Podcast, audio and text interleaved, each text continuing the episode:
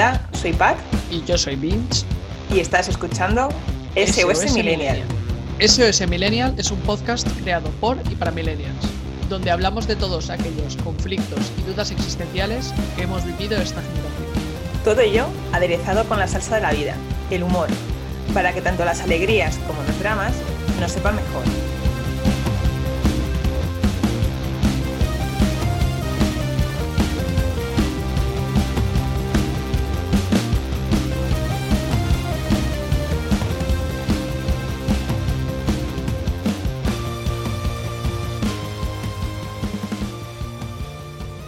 Bienvenidos, bienvenidas, bienvenides a un capítulo muy especial de SOS Millennial y especial no como los días que nos está tocando vivir. No ha habido ninguna invasión a Capitolio, no ha habido ningún virus nuevo.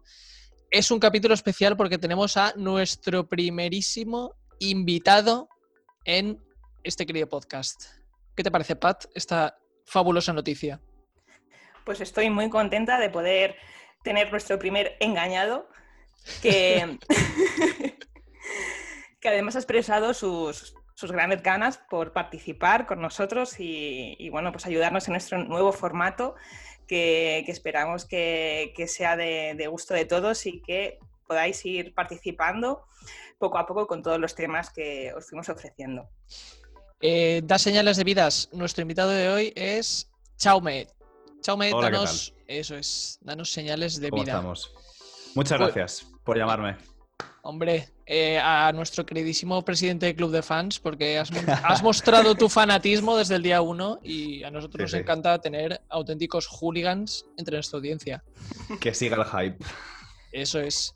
Eh, cuéntanos cómo, cómo te hemos cambiado la vida, porque antes de empezar la, la, llamada nos lo has dicho con tanta emoción que a mí me ha tocado la patatilla, no sé a ti, Pat. Sí, no, nada, eh, os escuché y eso me pillaste en una época un poco de introspección y, la verdad es que, muy contento de que llegarais en ese, momento tan especial. Y la verdad es que ha, venido de lujo de verlas, que os escucho pues eso, de, pues de noche, pues mientras cocino, pues cuando voy en el coche, así que muy bien. Y, dónde más, ¿y dónde más?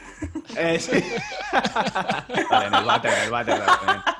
Eso, eh, eso eso, sois como mis amiguicos, me dais compañía. Y la verdad Qué bonito. lo agradezco. Qué bonito. Ah, ya, pues lo sé, No, iba a decir que nos encanta esto de, bueno, pues estar em, dando todo lo mejor de nosotros para que por fin le llegue a la gente y escuchemos más declaraciones tan, tan bonitas como esta.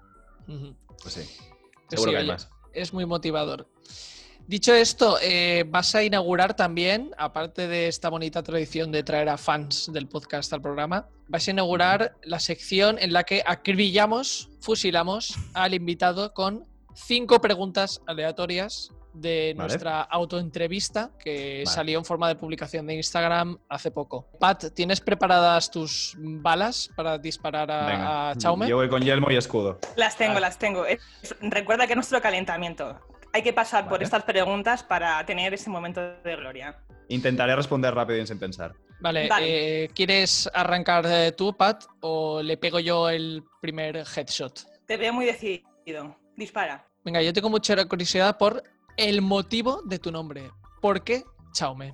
¿Chaume? Ostras, esto es muy simple y, aburrido. Básicamente hay, hay tradición en, muchos países y este, el nuestro no es menos de llamar con el nombre, digamos, histórico de la familia. Entonces, mi padre es Jaume, mi, mi abuelo era Ernesto, no era Jaume, pero mi bisabuelo es Jaume, tengo tíos Jaume, o sea que hay muchos en la familia y pues así es poco original, ya está. Vale, yo quería que te inventaras una historia Imagino y, quiero, y quiero no pensar que es Jaume el Conqueridor, porque eso, tener un nombre de, asesino putero, pues no, no, hace gracia. Y una cosa, eh, Jaume es, lo digo desde mi ignorancia, ¿es, es Jaime? Sí, claro. Es, es, el, el, Jaume, pero en catalán. Sí. Vale, vale, es que suena mucho más, no sé, como más romántico, más bonito Chaume que, que, Jaime. Jaime. A mí también me gusta más. a mí también me gusta más, sí. Vale, pues voy yo ahora. Esta es muy importante para mí porque no sé si dejarte continuar en el podcast o no, según respondas. ¿La tortilla con o sin cebolla? Piénsalo, ¿eh? No, no, es que la tengo muy clara. Es que en esta también voy a ser un poco aburrido. No, no, no tengo preferencia, porque Oh, yo, la hago con, yo la hago con cebolla si tengo cebolla. Si sea, no un tengo equidistante. soy bastante equidistante, voy a dar bastante asco. Ahora es que no tengo...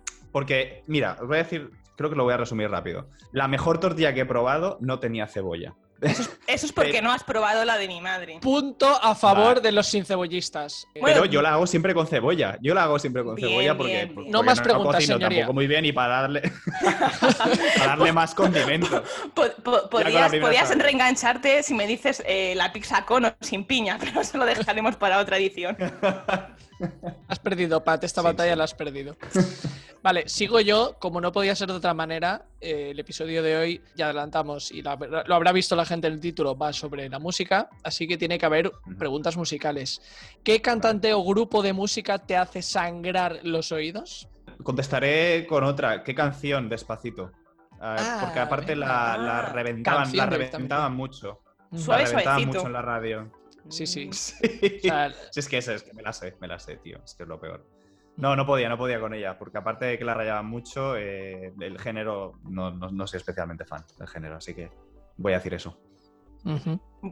Qué bien queda, ¿eh? Porque no está, no, no está matando a ningún grupo ni cantante, ¿eh? Ha dicho esa canción así como, bueno. Sí, sí. No, Bueno, además, seguro. bueno. Es, que, es que si empiezo no acabo, tengo muchos por matar, así que... no, además Vale, me gusta la no innovación. Eh, a partir de ahora la pregunta será qué cantante, grupo de música o canción te hace sangrar los oídos. Eh, aplicando Seguro, y más de seguro. en directo. Sí. Lo, lo damos por válido, entonces. Bueno, pues ahora que has dicho la, la canción de Despacito, me ha venido así como un flashback con una anécdota que tengo con esa canción. Y es que me, me fui hace, hace dos años a, a Filipinas y bueno, pues estaba, estaba en el último día, antes de coger el avión, que fui sola. Y nada, me fui a un sitio que era como una terraza bar, con un escenario al aire libre. Y total, que me senté en una mesa, yo sola, y, y empecé a cenar. Me quise dar un homenaje por, por la cosa de que era ya el fin del viaje. Y había unos cuantos grupos de gente joven, y claro, me vieron ahí sola, eh, en un país en el que la media de altura es medio metro, y yo ahí aparecí con mi palidez nuclear, mi, mi metro setenta y cinco, y dijeron, uy, esta no es de aquí, esta no es de aquí. Y, había un grupo de, de gente al lado y me, me dijeron que si, quería, que si quería cenar con ellos para que no estuviera sola y demás. Y yo la verdad que estaba estupendamente, comiendo como una mala bestia. Y bueno, el caso es que dije, venga, pues, pues me acerco. Entonces estos eran muy fans del, del karaoke y, y habían pues como un grupo que, que estaban eh, versionando un montón de, de canciones europeas, eh, americanas. O sea, era restaurante karaoke, ¿no? Me estoy Era un entendiendo. restaurante de karaoke, sí, porque Buah, los vaya asiáticos, combo.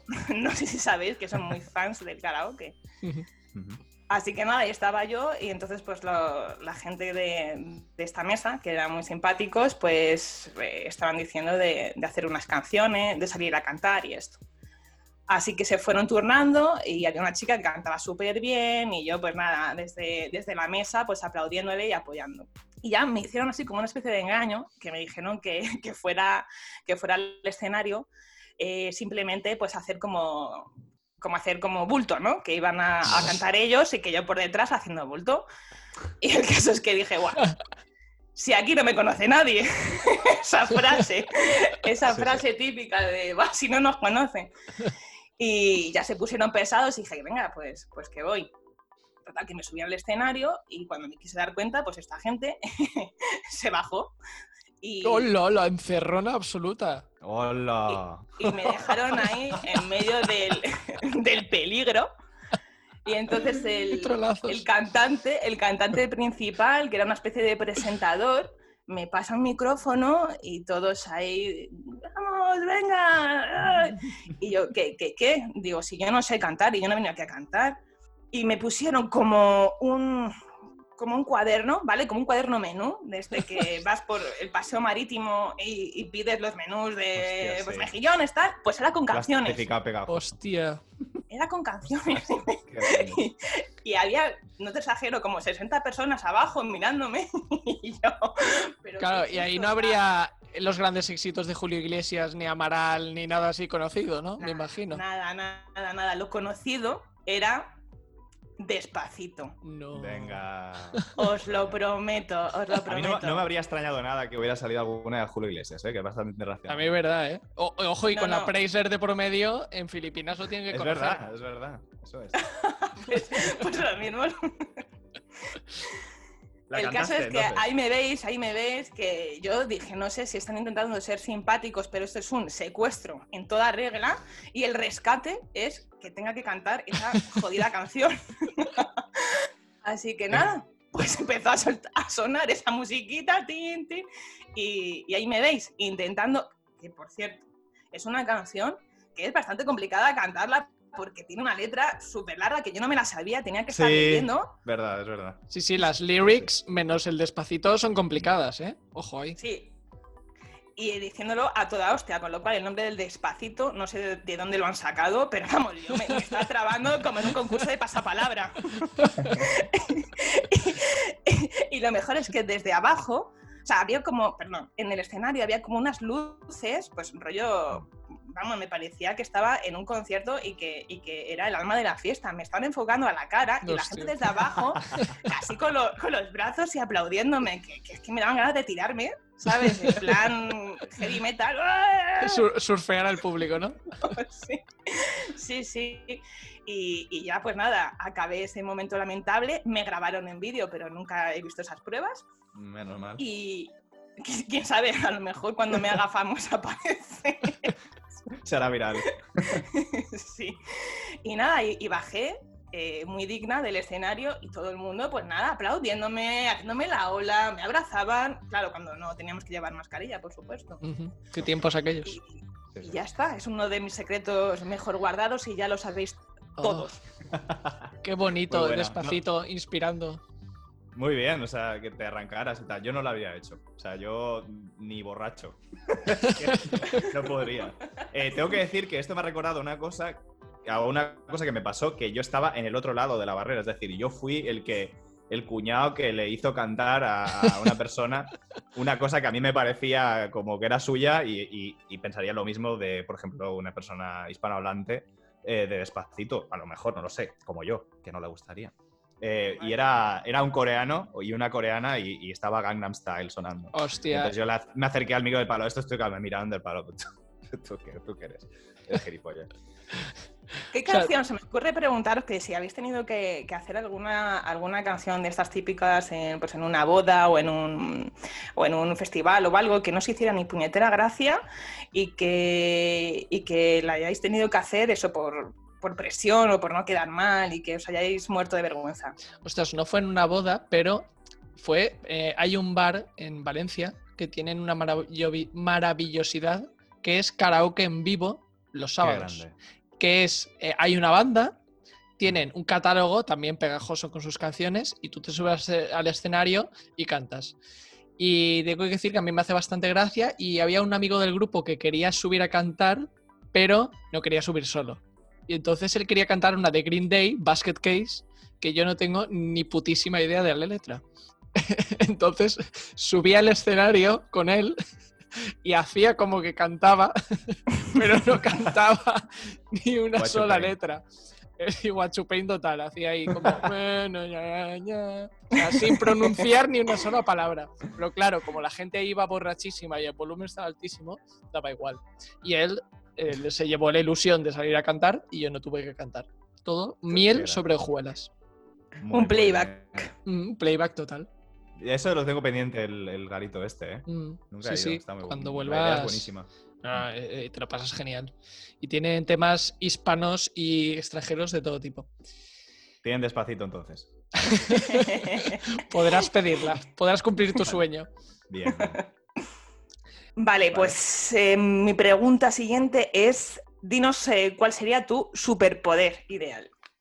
Mi superpoder ideal, pues eh, viajar en el tiempo o volar. Esa es la clásica. Esas dos.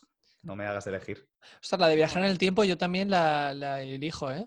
Es un must. En... Bueno, primero siempre intento decir infinitos deseos, pero como no me lo aceptan como respuesta válida, entonces digo la de viajar en el tiempo. Muy bien. Claro, pero es que yo también dije esa en, en la autoentrevista y viajar en el tiempo y espacio. O sea, que al final es como lo del teletransporte y también... Sí, sí, es verdad. Esa también tiene jugo, sí. Y la última pregunta de la entrevista Mierder sería, volviendo a lo musical, ¿qué canción querrías que sonara en tu funeral? Mira, este pensamiento lo tuve hace años y elegí, ¿no? Es como, tengo esta canción. Que además me parece perfecta en el principio, pero luego se arranca y empieza como a... se pone más intensa y no, no me interesa mucho. Eh, la, de, la de Mojo Pin de Jeff Buckley. Oh, ah. seguro que hay, seguro que hay más que, puedo, puedo elegir, pero esa, pensé esto durante varios días. Hace años se quedó esa y tengo eso en la mente. Mm. Desde luego que la que, no, despacito. no, esa, esa, esa, es la que, la que me va a quedaría un poco raro. Esa es la, que, acabaría con su vida. Sí. Que esa es la previa. Ya, ya, que, ya que estás aquí, lo digo, eh, me, me, la descubriste tú, Vinch. ¿Ah, sí? Eh, bueno, el, artista. Ah, bueno, sí, ah, sí, sí, a Jeff Buckley. Pues mira qué raro, porque el 80% de las novedades que entran en mi vida te las robo a ti, que te tengo como mi revista de actualización musical. O sea, me parece asombroso que sea yo el que te enseñe un artista nuevo. Sí, hacia los 15, 16 me, vamos, me enseñaste bastantes grupos que, han sido para siempre luego. Eh, hecha esta introducción, entrevista barra eh, improvisación que le hemos hecho a Chaume, eh, introducimos el tema del episodio de hoy. Hoy queríamos hablar de la música y de la influencia que ha tenido en los millennials, pero no queríamos centrarnos tanto en artistas concretos o géneros concretos, sino hablar de una manera más, voy a decir la palabra de flipao, holística. Es decir, cómo ha influido en nuestra personalidad, cómo ha influido en nuestros gustos. Eh, bueno, Pat, dilo tú porque Tú esto lo sabes explicar mejor que yo. Bueno, diría de inventar un concepto y que sea musístico, o sea, que no solamente la parte, la parte del sonido y, bueno, pues el, hilo musical que nos acompaña en el coche o mientras paseamos o hacemos la comida, sino que la música, al fin y al cabo, eh, nos ha acompañado desde siempre y nuestros gustos musicales han ido evolucionando y se han ido puliendo eh, casi de la misma forma que la personalidad.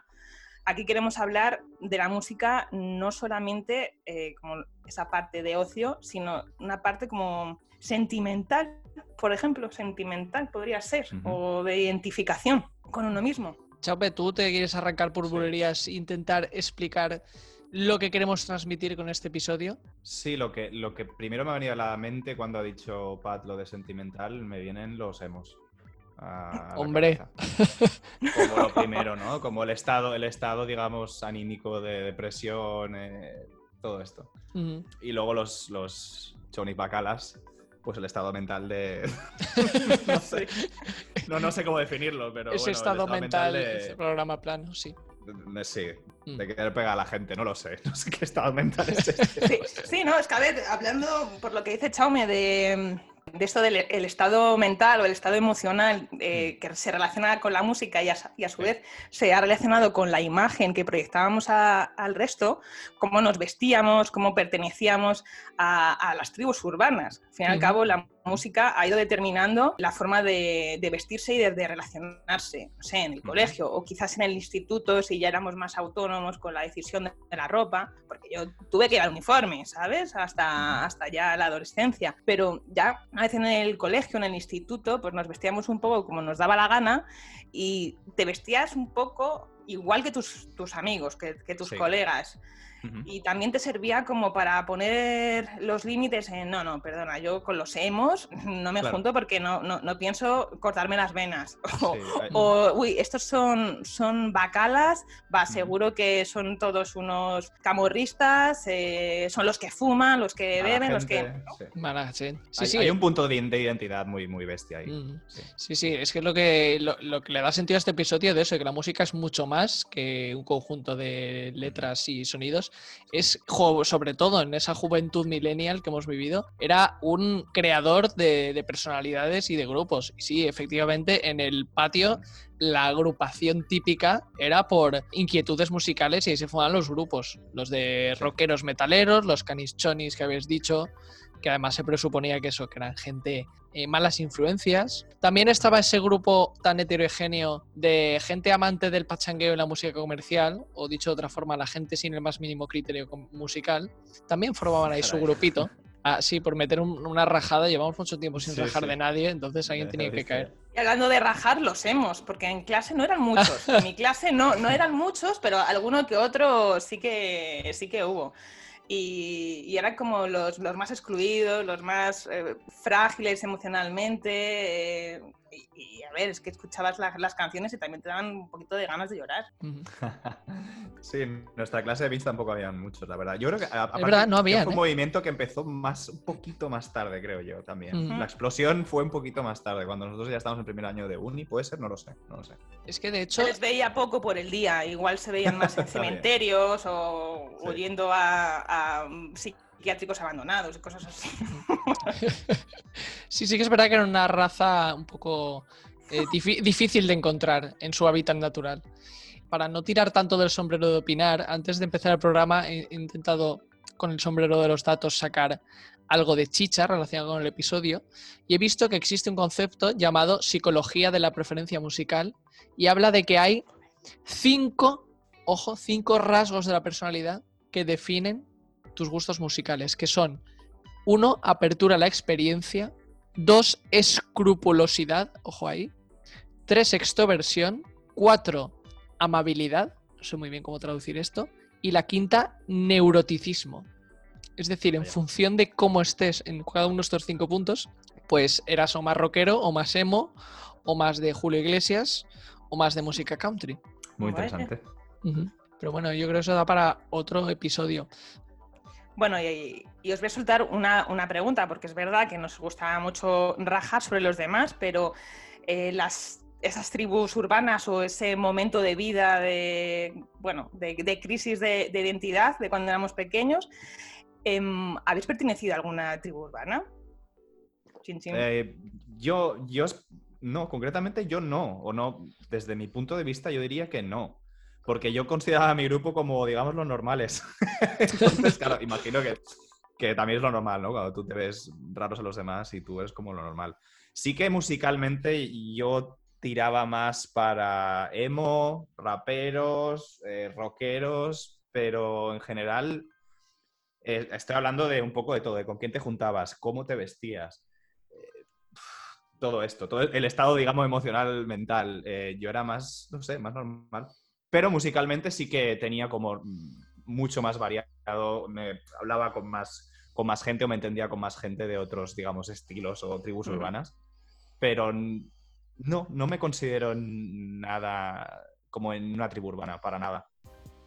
Mm. ¿Y tú, Vinch? Pues hubo una época, sí que hubo dos años de secundaria que estuve en un colegio y en el que de forma inconsciente acabamos creando nuestra propia tribu urbana. Se nos conocía como, ojo, los rojos dentro de, nuestro, de nuestra clase, pero era por el simple hecho de que no vestíamos ni íbamos como el resto del mundo.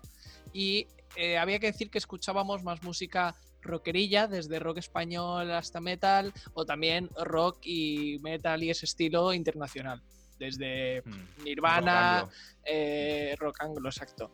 Nirvana, Red Hot Chili hmm. Peppers, eh, grupos de punk, grupos de punk español. Y claro, eso, estética, pues llevamos sudaderas o camisetas de nuestros grupos y eso ya chocaba muchísimo en un colegio en el que la mayoría vestían de marca o de, al campo o lo que fuera. Entonces eso, nos pusieron ese apelativo de los rojos y se podría decir que encajábamos en la tribu urbana de rockerillos metaleros. También había mucho pelo largo y alguna que otra cadena y mucho color negro sin seremos. O sea que creo que sí. Que mi, historial de pertenencia a banda armada se podría decir rockero. Y tú, Pat, tú también te tienes que mojar en sí, esto. Sí, no te escapas. Venga, va, yo me tengo que mojar. Pues mira, yo eh, musicalmente siempre he tenido el estilo muy definido y digamos que la primera cinta, o bueno, cinta no, pero el primer CD que llegó a mis manos de forma consciente eh, fue estilo rock. Siempre me ha gustado el rock. Em, es verdad que soy muy ecléctica, me gustan mucho esos estilos de música, pero destaco eh, rock y sobre todo de los 70, 80 y en adelante, pero 70 y 80 como que siempre me ha gustado. Pero claro, ¿cómo vestías así en el colegio? Pues la verdad que para, para vestir no, no he tenido un estilo muy definido, ha ido cambiando durante los años, eh, un poquito dejada. Mi madre me decía que era hortera porque no me gustaban las marcas pero sí que me llegaron a regalar, en, había una tienda en el, barrio donde pues, al final comprábamos todos, y las marcas que tenían, no sé si sabes cuáles son, las de Rottweiler, Pitbull, y Ostras, sí, muy, de, muy de bacalas. Eran bacalas. Welcome to paradise pues tuve dos G6, uno Pitbull y uno Rottweiler, que, que yo no sabía que eran bacadas, entonces yo estaba escuchando rock, podías escuchar Oasis y de repente ir con esa. no, no fear. No, podemos decir miles. ¿eh? Jugando de despiste desde siempre. ¿Quién, ¿quién no llevó una de esas? Yo, llevo, yo llevé una de esas marcas. Ah, ¿Sí? amigo, ahora sale la mierda, ¿no? Ahora sí. Yo, tenía, yo tenía una camiseta de No Fear. Atención. ¡Ostras! Ah. Sí, sí. Eso es a lo máximo que llegué, ¿eh? más Rottweiler y todo esto. Y, mucho menos ya pantalones blancos con la banderita España de pantalones blancos de Chantal. Que eso ya era el sumum. Cheviñón no era otra marca o eran unas chaquetas así, No, pero Cheviñón era más, más, más pijito, ¿eh? o Alpha Industries. Me parece. Ah. Bueno, bueno, bueno, bueno. Eh, otro tema que quería sacar en este episodio, porque me parece una curiosidad muy propia de la juventud millennial es que hemos sido testigos de toda la evolución del nacimiento y muerte de todos los dispositivos electrónicos de reproducción de música. Hablo de, hemos visto al Wallman nacer, que fue el primero de todos. Después llegó el Discman y desapareció. Después llegó el MP3, ese palito USB que se conectaba al ordenador, que cabían, ¿qué? ¿20 canciones? 24. Después llegó un intermedio, que no recuerdo bien, creo que se llamaba MP4. Luego el iPod, que fue un bombazo aquello. Y finalmente los móviles. O sea, hemos visto, ninguno de esos sobrevive hoy en día, más allá de como reliquias. Y hemos visto eso, a mí me parece súper curioso. ¿Habéis tenido algunos de estos cacharros? Sí, sí, yo los tuve todos y ahora estaba pensando, el que, el que menos duró, imagino que sería el Discman, ¿no? Sería el. Eh, porque el Wallman tendría sus años. Luego el Discman vino unos años más, pero yo creo que el MP3 o lo que fuera después se lo, se lo llevó bastante pronto, ¿no? Es verdad, además no, no lo llegó a tener todo, todo el mundo. También era como un poco más coñazo tener que ir con los discos encima, era más grande, no te caían en el bolsillo. Claro, y recuerdo que, no era muy estable en el, tema sonido, es decir, si tú lo movías, recuerdo que se paraba, pero también el Discman o algunos Discman ya más avanzados tenían como una opción de, de cómo reproducir en, eh, por avanzado por si esto pasaba y te lo y te lo y así no, no notabas el, corte, digamos. O sea, yo recuerdo que los Discman no eran muy para ir eh, a correr, por ejemplo, aparte del trastorno que No, no era pero estos que habéis dicho todos son, son, portátiles al fin y al cabo, pero luego estaba el gran radiocassette, mm. el tocadiscos, que eso no pasa de moda y de hecho ahora se han incrementado incluso mm. las, las, ventas y todo. Sí. En fin, yo también he tenido. Que, digo yo que el, de antes del Walkman, imagino que era el, el radiocassette de este que, pues, me imagino con una, persona con, con skate, ¿no? Que lo llevaba ahí con el trasto al hombro. Porque antes que el Wallman no sé qué sería, en plan música portátil. Antes era el radio caseta al hombro, como veíamos en, en eh, Los Vigilantes de la Playa, por ejemplo. La radio con pilas, ¿no? Que a muchos abuelos y, en el hospital la tienen todavía y se acuestan ahí con ellos. Sí, sí. el transistor. Sí, sí. Hostia, el transistor. Palabra añeja donde los haya.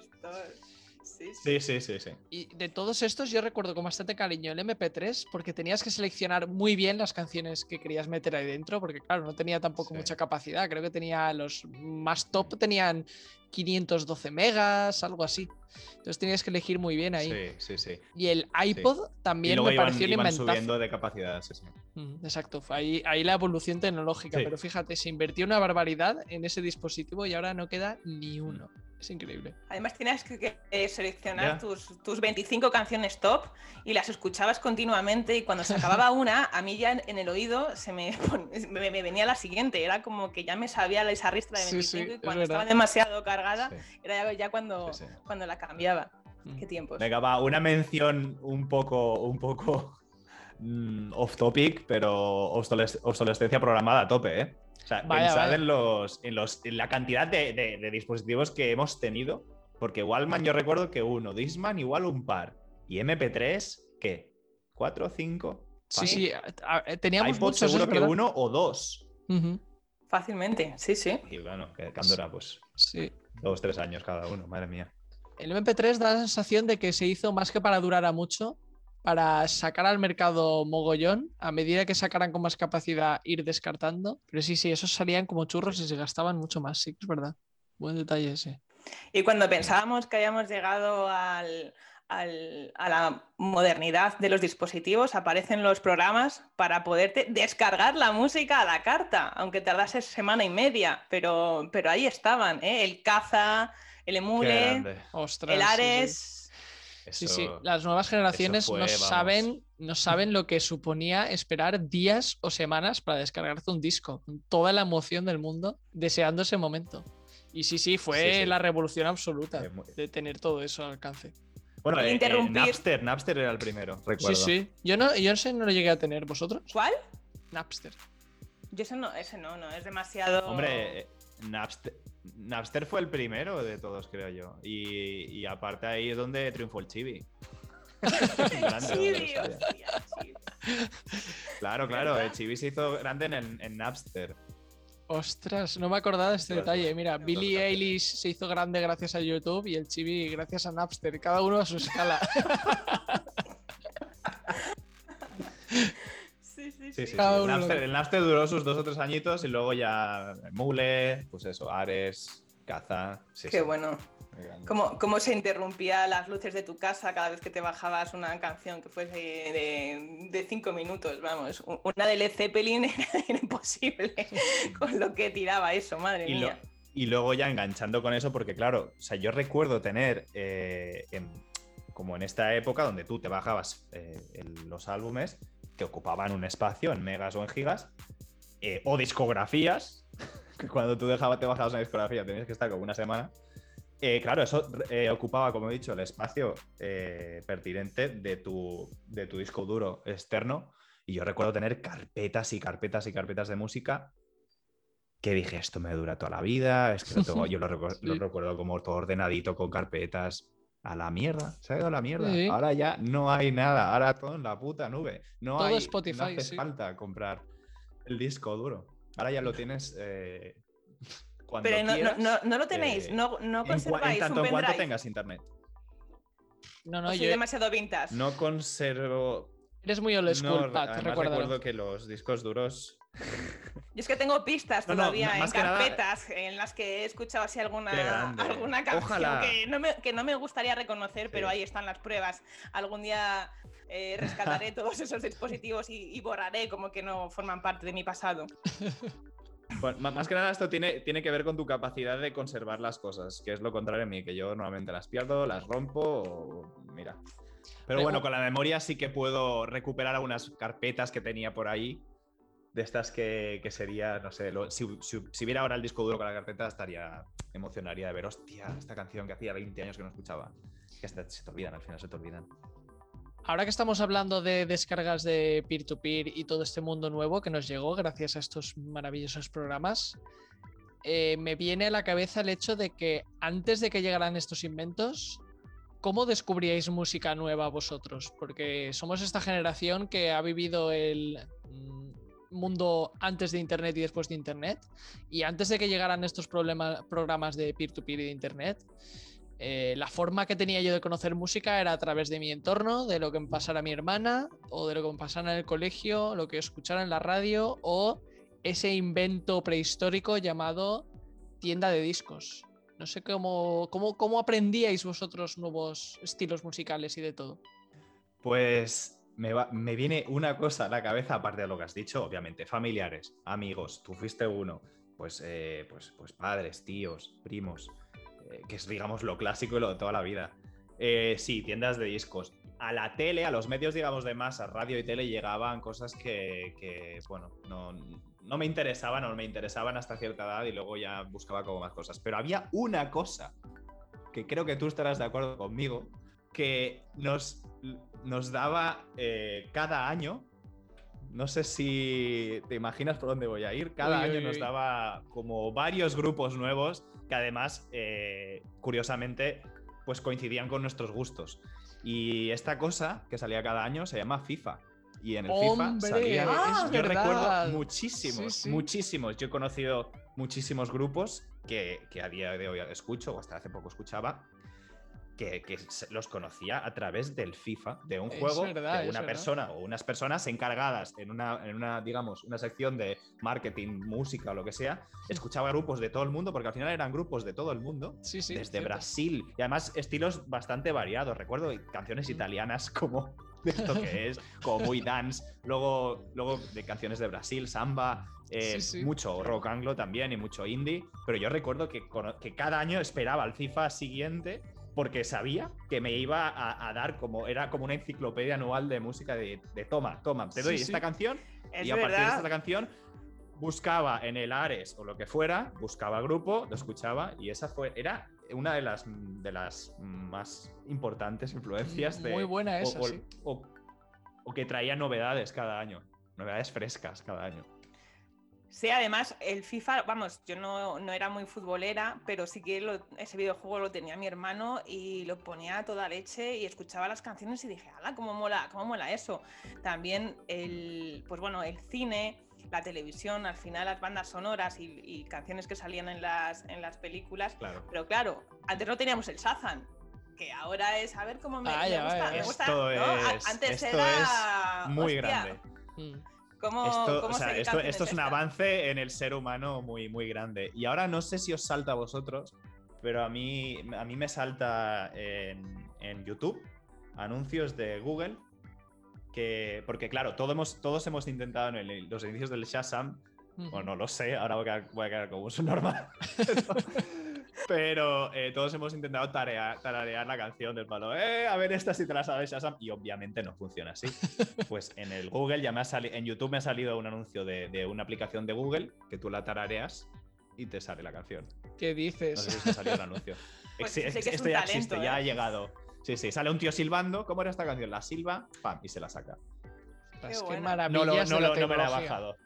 Es que ahora que lo pensamos, ¿cuánta- ¿cuántos temazos se han perdido por no haber tenido un Shazam o un instrumento Así de este es. que hablas? eh, Así es. Sí, Sí, sí, sí, o por no, Muchos, por no muchos. tener Shazam o por no tararear lo, tararear lo suficientemente bien. Que tranquilo, Chaume, que todos hemos hecho el subnormal de tararear canciones bien, a vale, ver vale, si alguien va a quedar grabado para la historia en este episodio. Creo que todos hemos hecho el payaso Bien, bien, tarareando. bien. Cuando has dicho el FIFA, estaba pensando otro referente de nuestra juventud que nos traía mucha música nueva. No me acordaba del FIFA, buen apunte, pero estaba pensando en otras dos grandes fuentes de inspiración de nueva música. Una internacional, que era MTV, y a través de sus videoclips, esas maravillas que se hacían. verdad, sí. Y Sí. un invento patrio, en ese sentido que era, a ver si reconocéis la entrerilla, sí, sí, sí, música, sí. Música, sí. ¿Os acordáis? Sí, sí, yo creo que eso me pilló, me pilló un poco joven, demasiado, demasiado niño, y, y corregidme si me equivoco, pero yo todo esto lo relaciono con música finales de los 90 y música dance, música electrónica más que, pero electrónica... eh, no como la conocemos, sino house. Sí, sí, de- del palo Sí, lo que, lo que Mobayo. acabas La de- fiesta lo naranja. Eso es. Música máquina, eh, disco- eh, música de, de- de la ruta al bacalao, vamos. No, además Bacala. de música máquina, Sí. eh, también había grupos tipo, te aparecían Los Caños, o Pereza, o... Había bastantes grupos españoles que además me gustaba que los Sí, sí. directos, el escenario estaba a ras de público. Entonces había ahí una mezcla bastante cercana y Vaya simpática del público metidos ahí con el grupo.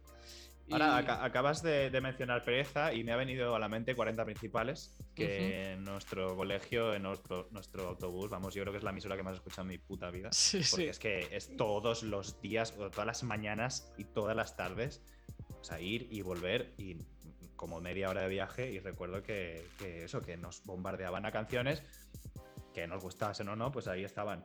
Y esto me lleva al tema de la, la industria musical.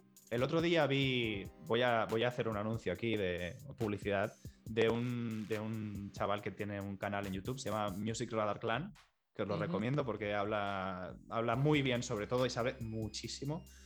Y el otro día estaba hablando sobre la- el tema de la industria musical, cómo ha evolucionado desde lo más clásico hasta estos días. Y no sé qué idea tenéis vosotros, pero yo no lo esperaba esto tanto. Sale una gráfica, es que solo recuerdo la gráfica. Y en la gráfica salía como en los años, digamos, 80, 90, ¿no? De, época de la industria discográfica, pues, pues, pues discos físicos, vinilos, CDs, cassettes, estaban lo más alto. Luego pegó, obviamente, con la llegada de, de todo el tema de peer-to-peer y toda la, la descarga gratuita, bajó muchísimo. ¿Y cómo creéis que está ahora con el tema del streaming? Estará en que ex- lanzo. extinción absoluta. eh, no debe quedar ni un solo zombie caminando por las calles en forma de CDs o cassettes. No, o no, no me refiero. Es decir, todo esto. La... No, no, no, no, no, vale, no me he explicado mal. Ah, ¿te refieres a la industria musical? consistía en ganancias. Ah, vale. ganancias. Es decir, estaba en lo más alto de ganancias cuando en la industria, o sea, cuando la industria era pues, 80s, 90 con el tema físico, formato físico, disco, vinilo, cassette. ¿Vale? Vale. Luego pegó el bajón de las ganancias porque llegó la, la música, digamos, gratis, que todo el mundo Ujú. se descargaba y nadie consumía o pocos consumían pagando. Y ahora con el streaming, ¿cómo está de pasta la industria discográfica? Pues yo leí hace ¿Cómo creéis que poco está? que el vinilo había vuelto a subir. Leí hace poco. No Vale. sé si, no sé si mm, es, bueno, a ver, no, no es que no, no- no sea verdad, pero que no sé si hasta ese punto de recuperación económica de la pérdida por va- otro lado. No va por ahí, pero en, en la industria eh, discográfica estoy eh, eh, incluyendo todas las, de las grandes, Universal, todas, todas las que os imagine- imagináis, y plataformas como Spotify. Es decir, todo este negocio, eh, eh, comparado a la industria discográfica, los 80-90, ¿cómo creéis que está? ¿Está eh, eh, más bajo? ¿Está más alto? ¿Cómo Yo creo que está más alto. Sí, yo creo que por el tema de royalties y derechos de autor. Está extremadamente más bajo. ¿Sí? ¿En serio? Está extremadamente más bajo. Hola. Vaya Sí, plot twist flipé. me has hecho. Obviamente está más alto que cuando estaba gratis, obviamente, eh, ahí está, pero se ve que no, no es tanta fiesta. O a lo mejor el problema era que en los años 80-90, pues igual era un desfase. O sea, aquello, las Vaya. ganancias eran demasiadas. Pues fíjate, yo creo que, o sea, yo había, había apostado por decir que estaba más alto por el hecho que al ser más accesible, tener ahora, pues eh, pagar Claro. un Spotify, por ejemplo, o- al ser más Sí. accesible todo el mundo, eh, o Mm. casi todo el mundo lo tiene. eh, cosa que, o sea, Ujú. para mí la música siempre ha sido indispensable, pero yo tengo muchos amigos que pues es un complemento más, que les da un poco igual escuchar lo que pongan en la Sí. radio que, que lo que ponga el vecino, o sea, que les da un poco igual. Y ahora es como, ah, pues como me cuesta tanto, pues, pues lo tengo y, y al final todo, todo el mundo hace su contribución económica. Por eso yo apostaba porque fuese más alto, fíjate. Sí que, sí que es verdad que está subiendo, la gráfica está ascendente, pero es- en comparación a lo que era antes, eh, brutal. Nada, nada. O sea, me- menos de la mitad, fácil. Si es que por esto, por esto exactamente te hemos traído a este episodio y con este tema, Chaume, porque sabía que ibas a traer datos interesantes y jugosos de alguien que le gusta mucho la música. El sombrero de los datos. El sombrero de los datos. Ah. Sí, muy bien, muy bien. Pero se nota. Se nota que lo tienes de serie. Vale, Vamos a parar aquí el episodio porque si no nos va a quedar más largo que la discografía de Julio Iglesias. Así que continuaremos en una segunda parte de este bonito episodio. Nos vemos en la próxima y segunda gran entrega. Hasta, hasta luego, luego. Pat y Chaume. Luego, gracias por escucharnos, tanto si te estás preparando la comida, haciendo yoga o como si somos tu ruido ambiental en el baño. Ayúdanos con tus likes, comentarios y corriendo la voz entre tus amigas y amigos millennials. Podéis proponer en los comentarios los temas que queráis, aquellos que os gustaría que debatamos en próximos episodios. Nos encontraréis en iBox, Spotify y YouTube. Y también en nuestro Instagram SOS Millennial.